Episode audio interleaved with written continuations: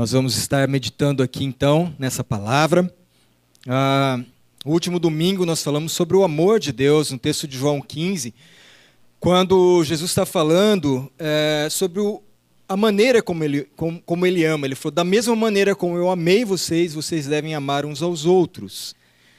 Amém? Permaneçam em mim, assim como eu permaneço no Pai, e amem como eu amo. E como que Jesus ama? Ele falou que ele ama os amigos. Ele falou, ninguém tem maior amor do que aquele que dá a vida pelos seus amigos.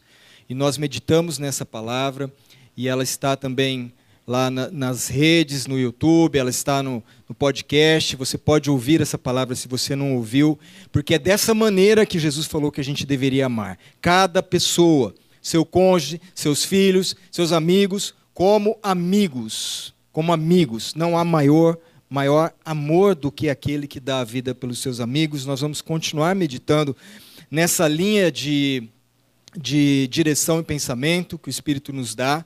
Mas nesse mês de outubro, especificamente, a gente comemora o Dia das Crianças. Então, é, por direção do Espírito, nós vamos fazer uma série aqui, irmãos, de mensagens, de palavras, com foco na família, com foco nas crianças. Teremos aí no dia, no dia dezessete uma palavra para pais sobre filhos, sobre educação de filhos.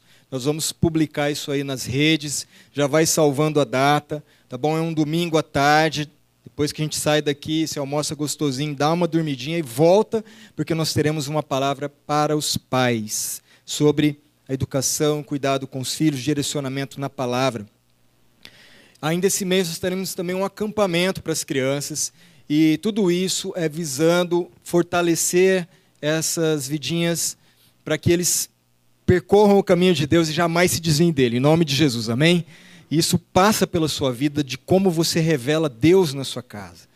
Então, nós vamos falar sobre isso nesse mês.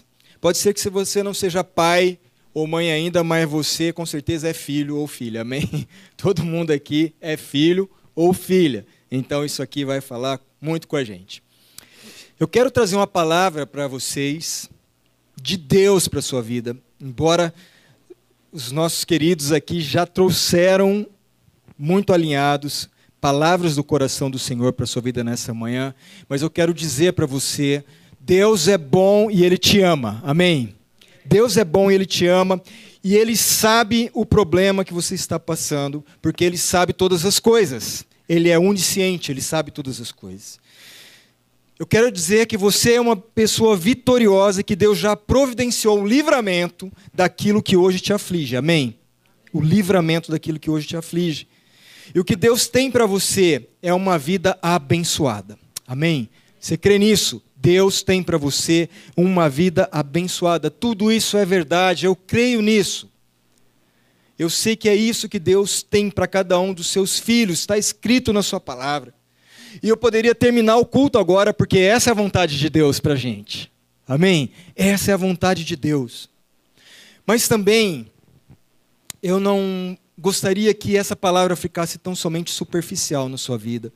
E que no primeiro momento, no dobrar da esquina, nas situações que virão, na, nas situações que às vezes continuem na sua vida, você possa perder isso, porque não criou uma raiz profunda na sua vida.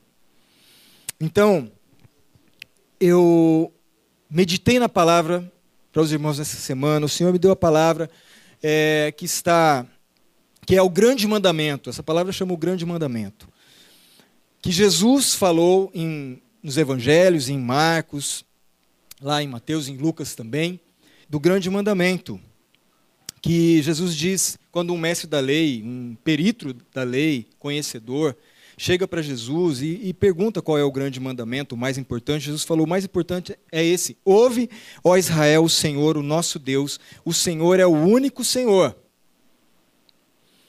Ame o Senhor, o seu Deus, de todo o seu coração, de toda a sua alma, de todo o seu entendimento e de todas as suas forças. O segundo mandamento é semelhante a esse: ame o seu próximo como a si mesmo. Não existe mandamento maior do que estes. Tudo está resumido aqui, Jesus falou. E Jesus está citando aqui justamente um texto de Deuteronômio, né? Jesus está citando Deuteronômio, capítulo seis, versículo quatro a nove. Vamos ver lá? Diz assim: ouça, ó Israel, o Senhor, o nosso Deus, é o único Senhor. O Senhor, o nosso Deus, é o único Senhor. Ame o Senhor, o seu Deus, de todo o seu coração, de toda a sua alma, de todas as suas forças. Que todas essas palavras que hoje lhe ordeno estejam no seu coração. Preste bem atenção. Ensine-as com persistência aos seus filhos. É tipo assim, na outra versão fala, para incultar, sabe? Colocar na mente deles as palavras. Converse sobre elas quando estiver sentado em casa, quando estiver andando pelo caminho, quando se deitar e quando se levantar. Amarre-as, as palavras, como um sinal nos seus braços e prenda-as na testa, escreva-as nos batentes das portas da sua casa e nos seus portões. Queridos, e aí eu fui buscar no Espírito e, e, e esse texto me veio, principalmente na questão que nós estamos ministrando, de passar isso para a próxima geração, de deixar um legado, de formar discípulos de Jesus através dos nossos filhos queridos. Mas depois de ter estudado o texto e de ter preparado o sermão, a palavra, e falado, terminei, o Espírito Santo começou a falar no meu coração, a falar no meu coração, a jorrar como uma fonte. Então eu sentei e comecei a escrever tudo de uma só vez, até que terminasse. Então, o Senhor fez um upgrade aqui, e essa palavra que foi estudada sobre esse texto, é, mais detalhadamente, nós veremos num próximo culto, se Deus assim nos permitir. Para entender o que é tudo isso, amarrar nos braços, prender na testa. Mas hoje, o Espírito Santo falou para que eu trouxesse para os irmãos uma história de amor, que é a história de Deus. Amém? Queridos, eu escrevi tudo, porque eu não teria como trazer tudo isso para vocês. Mas eu quero que vocês mergulhem nessa história. Vão no profundo, prenda a sua atenção aqui, a sua mente, seu coração, sua alma, porque é o Espírito de Deus falando com a gente. A história de Deus, uma história de amor. E eu fiquei imaginando Deus conversando com alguém do universo, sei lá, tipo um ser. Eu vou chamar ele de ser vivente, tá bom? Imagina essa cena, porque eu quero que você entre nessa história. Deus está conversando com um ser vivente, e nessa conversa, esse ser vivente pergunta, então, eterno Deus, como é que estão seus filhos? Sabe aquela pergunta assim, na conversa, ei, como é que estão as crianças? Sabe? E Deus meio que coçando a cabeça, falou, olha, bem, bem, bem, bem, eu não posso dizer que eles estão assim, sabe? Porque esses meninos me dão um trabalho que só vendo. É verdade? Pergunta o ser vivente. Mas meio que surpreso, sim. E daí Deus diz, bom, senta aqui que lá vem a história. Senta um pouco aqui que eu vou te contar essa parada desde o princípio. Porque no princípio eu criei um lugar para os meus filhos bem ajeitado. Pensa no lugar top. Pensa no lugar cinco estrelas, vibe total. Tudo funcionando direitinho. Lugar bonito, abastecido, com toda sorte de recursos, ar, água, luz, alimentos. Pensa num planeta tinindo, irmãos, rodando que é uma beleza. Também criei uns bichos diferentes, cada um mais bonito que o outro, coloquei tudo lá. E nesse lugar que eu estou falando, esse lugar é um dos meus planetas, que eu chamei de Terra. Então daí eu digo, nós, a Trindade, pensamos, vamos encher esse planeta de gente como a gente. Eles serão os nossos filhos porque serão semelhantes a nós, como uma imagem daquilo que nós somos. Muito bem, eu criei eles no capricho, com a mesma natureza que eu tenho, parecidos comigo, de maneira que qualquer um que, qualquer ser que olhasse para eles ou falasse com eles, estaria como que se falando comigo ou vendo a mim. Então, primeiro de tudo, eu sentei com os meus filhos e falei, olha, olha aqui como se vive uma vida plena. Olha como você pode experimentar o melhor dessa terra. é assim, assim, assim, assim, beleza? E aí eles falaram, ok, pai, maravilha, tamo junto, a nós. Aí, coisa linda de ver, exclamou aquele ser vivente. E disse o Senhor, sim, seria a coisa mais linda. Mas não é que eles foram enganados por um mentiroso? O rei da fake news. Eles foram ludibriados por um anjo sem noção, vaidoso, prepotente, arrogante, um ser corrupto, maldoso, invejoso. Tipo um desses políticos que a gente vê hoje em dia. Mas isso foi um desastre, não é eterno, disse o ser vivente. Põe desastre, põe desastre nisso, disse o eterno. Uma rebelião total.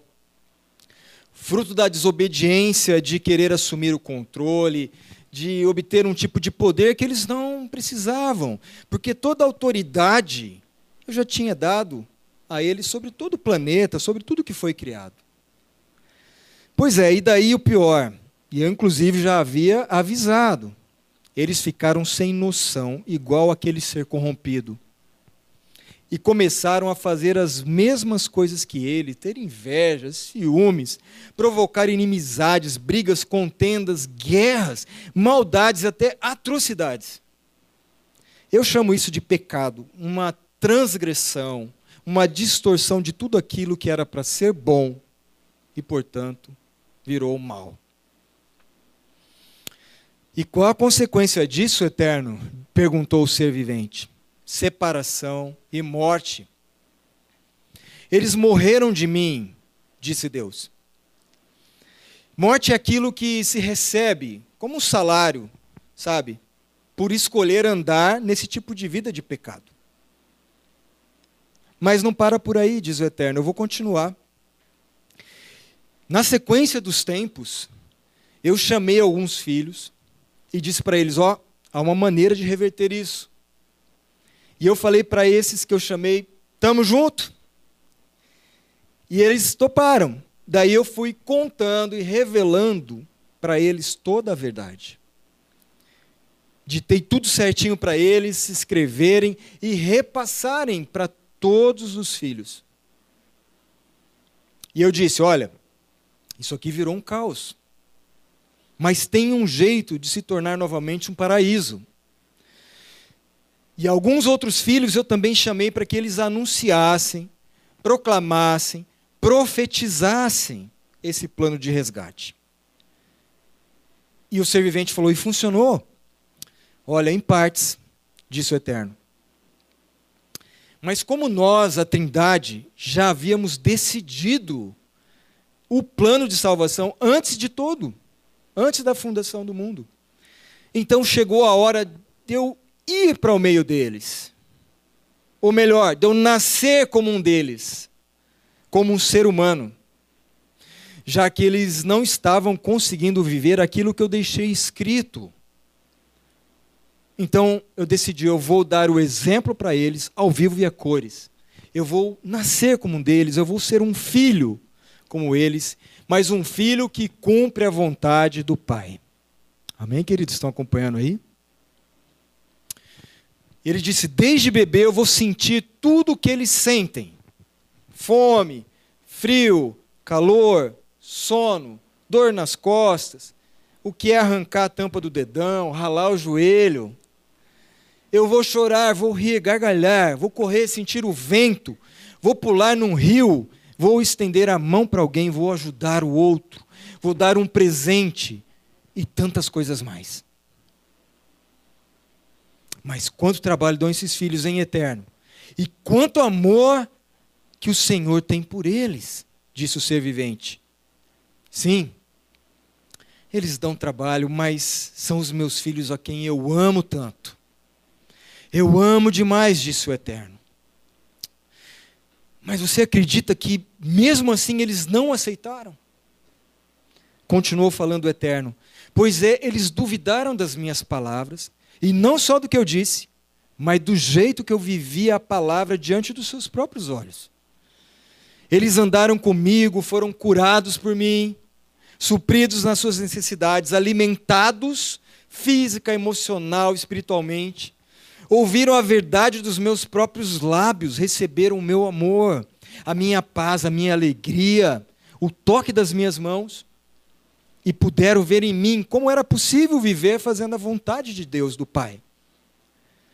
Mas eles me prenderam, me açoitaram, cuspiram em mim, tiraram a minha roupa e me crucificaram. A pior morte que um ser humano pode enfrentar.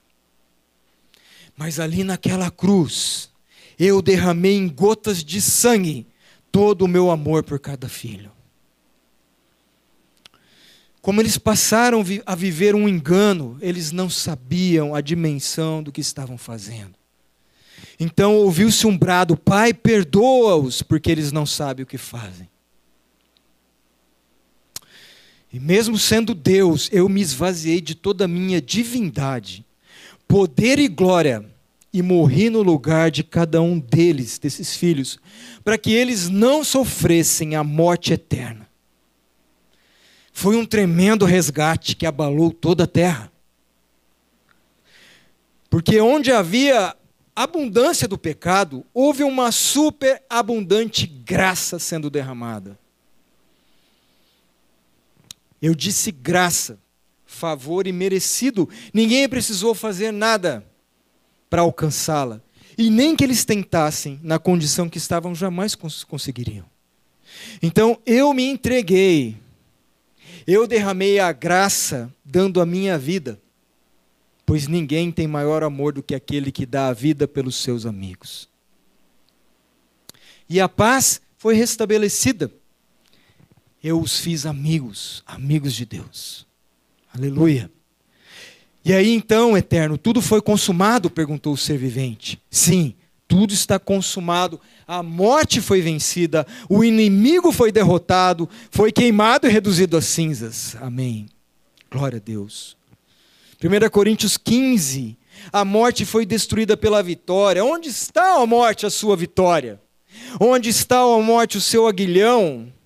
O aguilhão da morte é o pecado e a força do pecado é a lei, mas graças a Deus que nos dá a vitória por meio de nosso Senhor Jesus Cristo. Aleluia!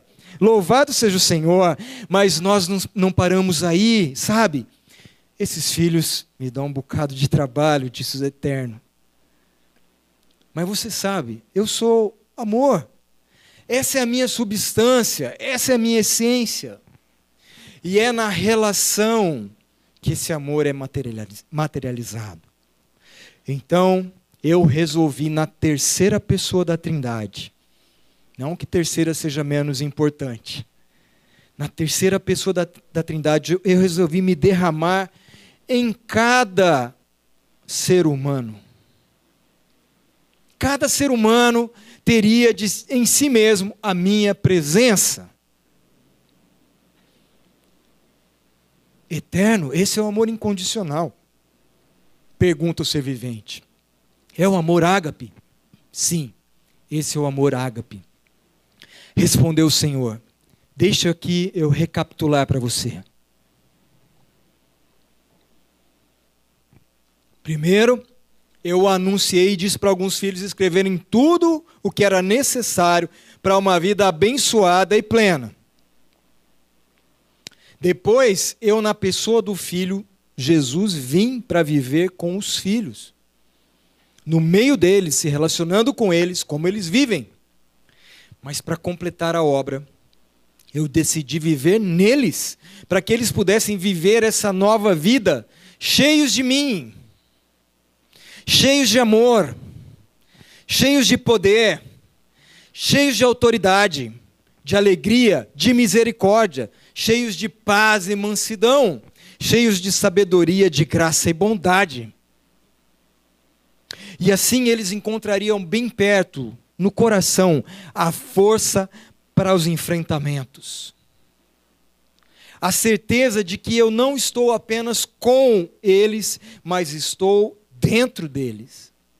Faço parte da vida de cada um, unidos com eles, para consolar cada um nas horas difíceis, disse o Eterno. E prosseguiu. para mostrar o caminho, a direção, quando estiverem em dúvidas. Quando estiverem em dúvidas. Para, para enchê-los de esperança, quando olharem para um mundo ainda desfigurado. Para fortalecê-los em sua fraqueza. Para inspirá-los a sempre fazer o bem e nunca o mal. Para que eles amem da mesma maneira que são amados por mim. Para que as suas vidas tenham sentido e propósito eterno. Amém?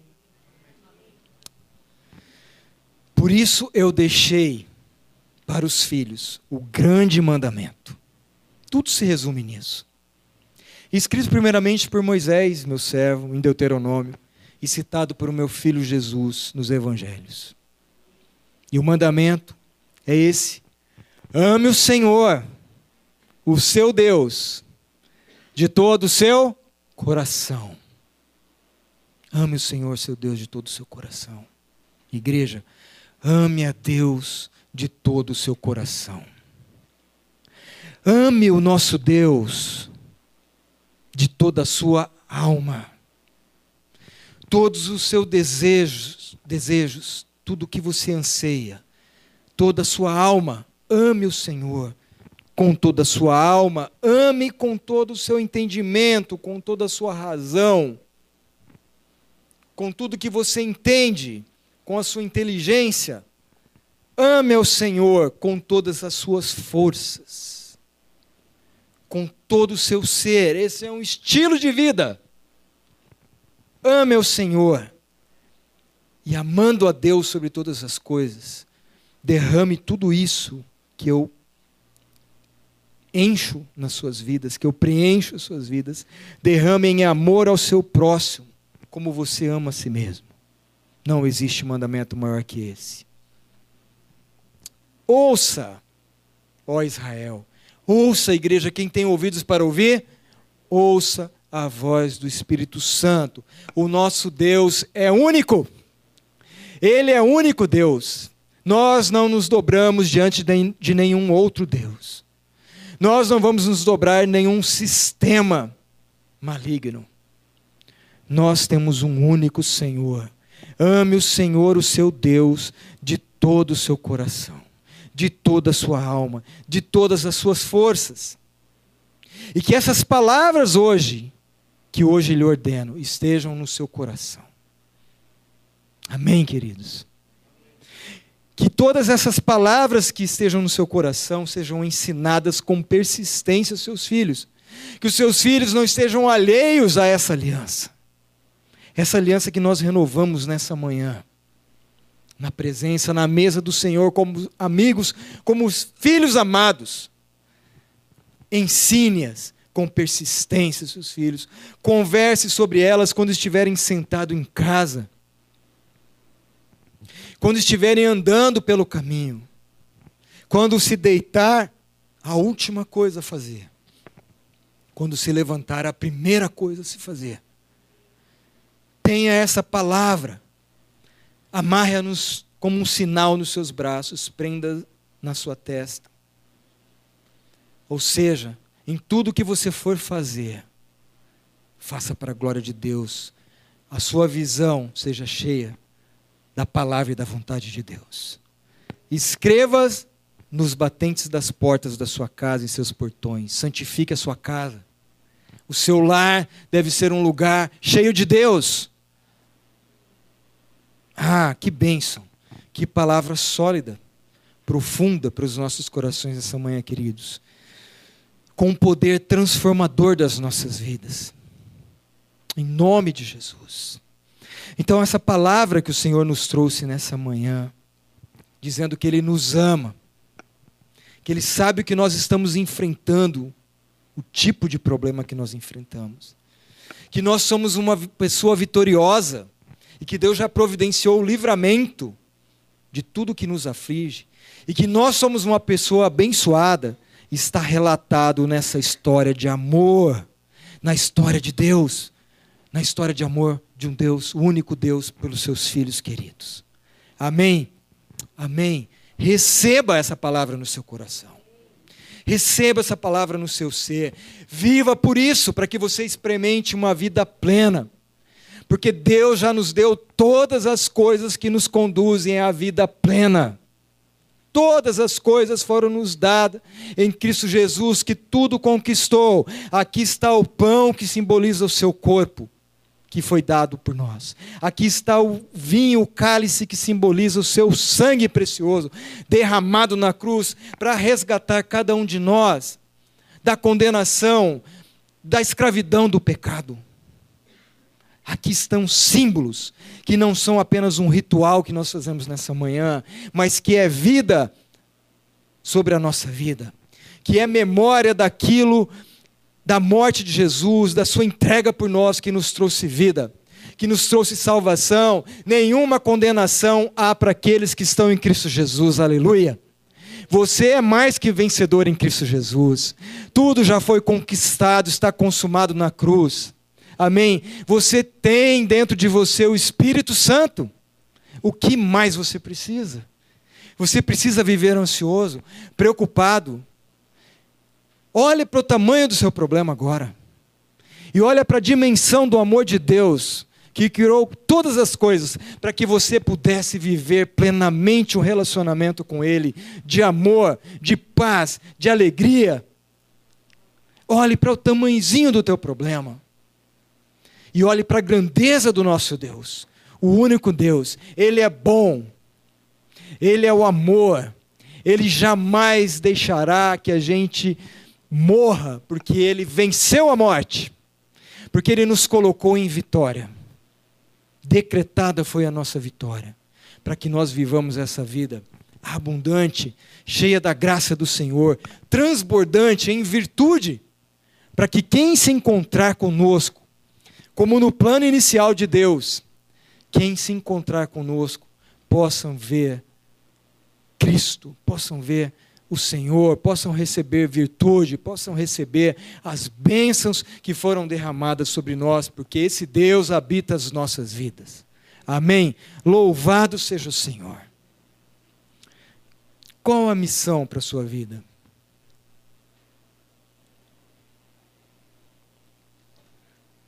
Será que esse grande mandamento seria a declaração da missão para a sua vida?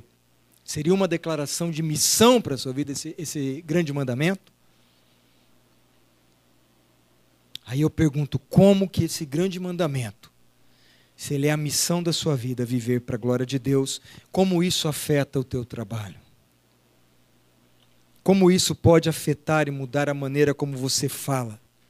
Como você age com as pessoas? Na sua casa, no seu trabalho, na rua, na escola, por onde você vai.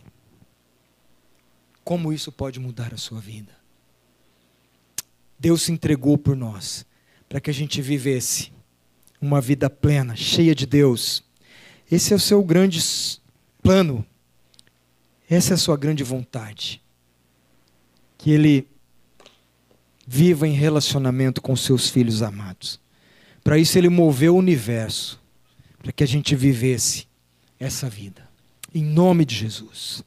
Em nome de Jesus. Abaixe a sua cabeça.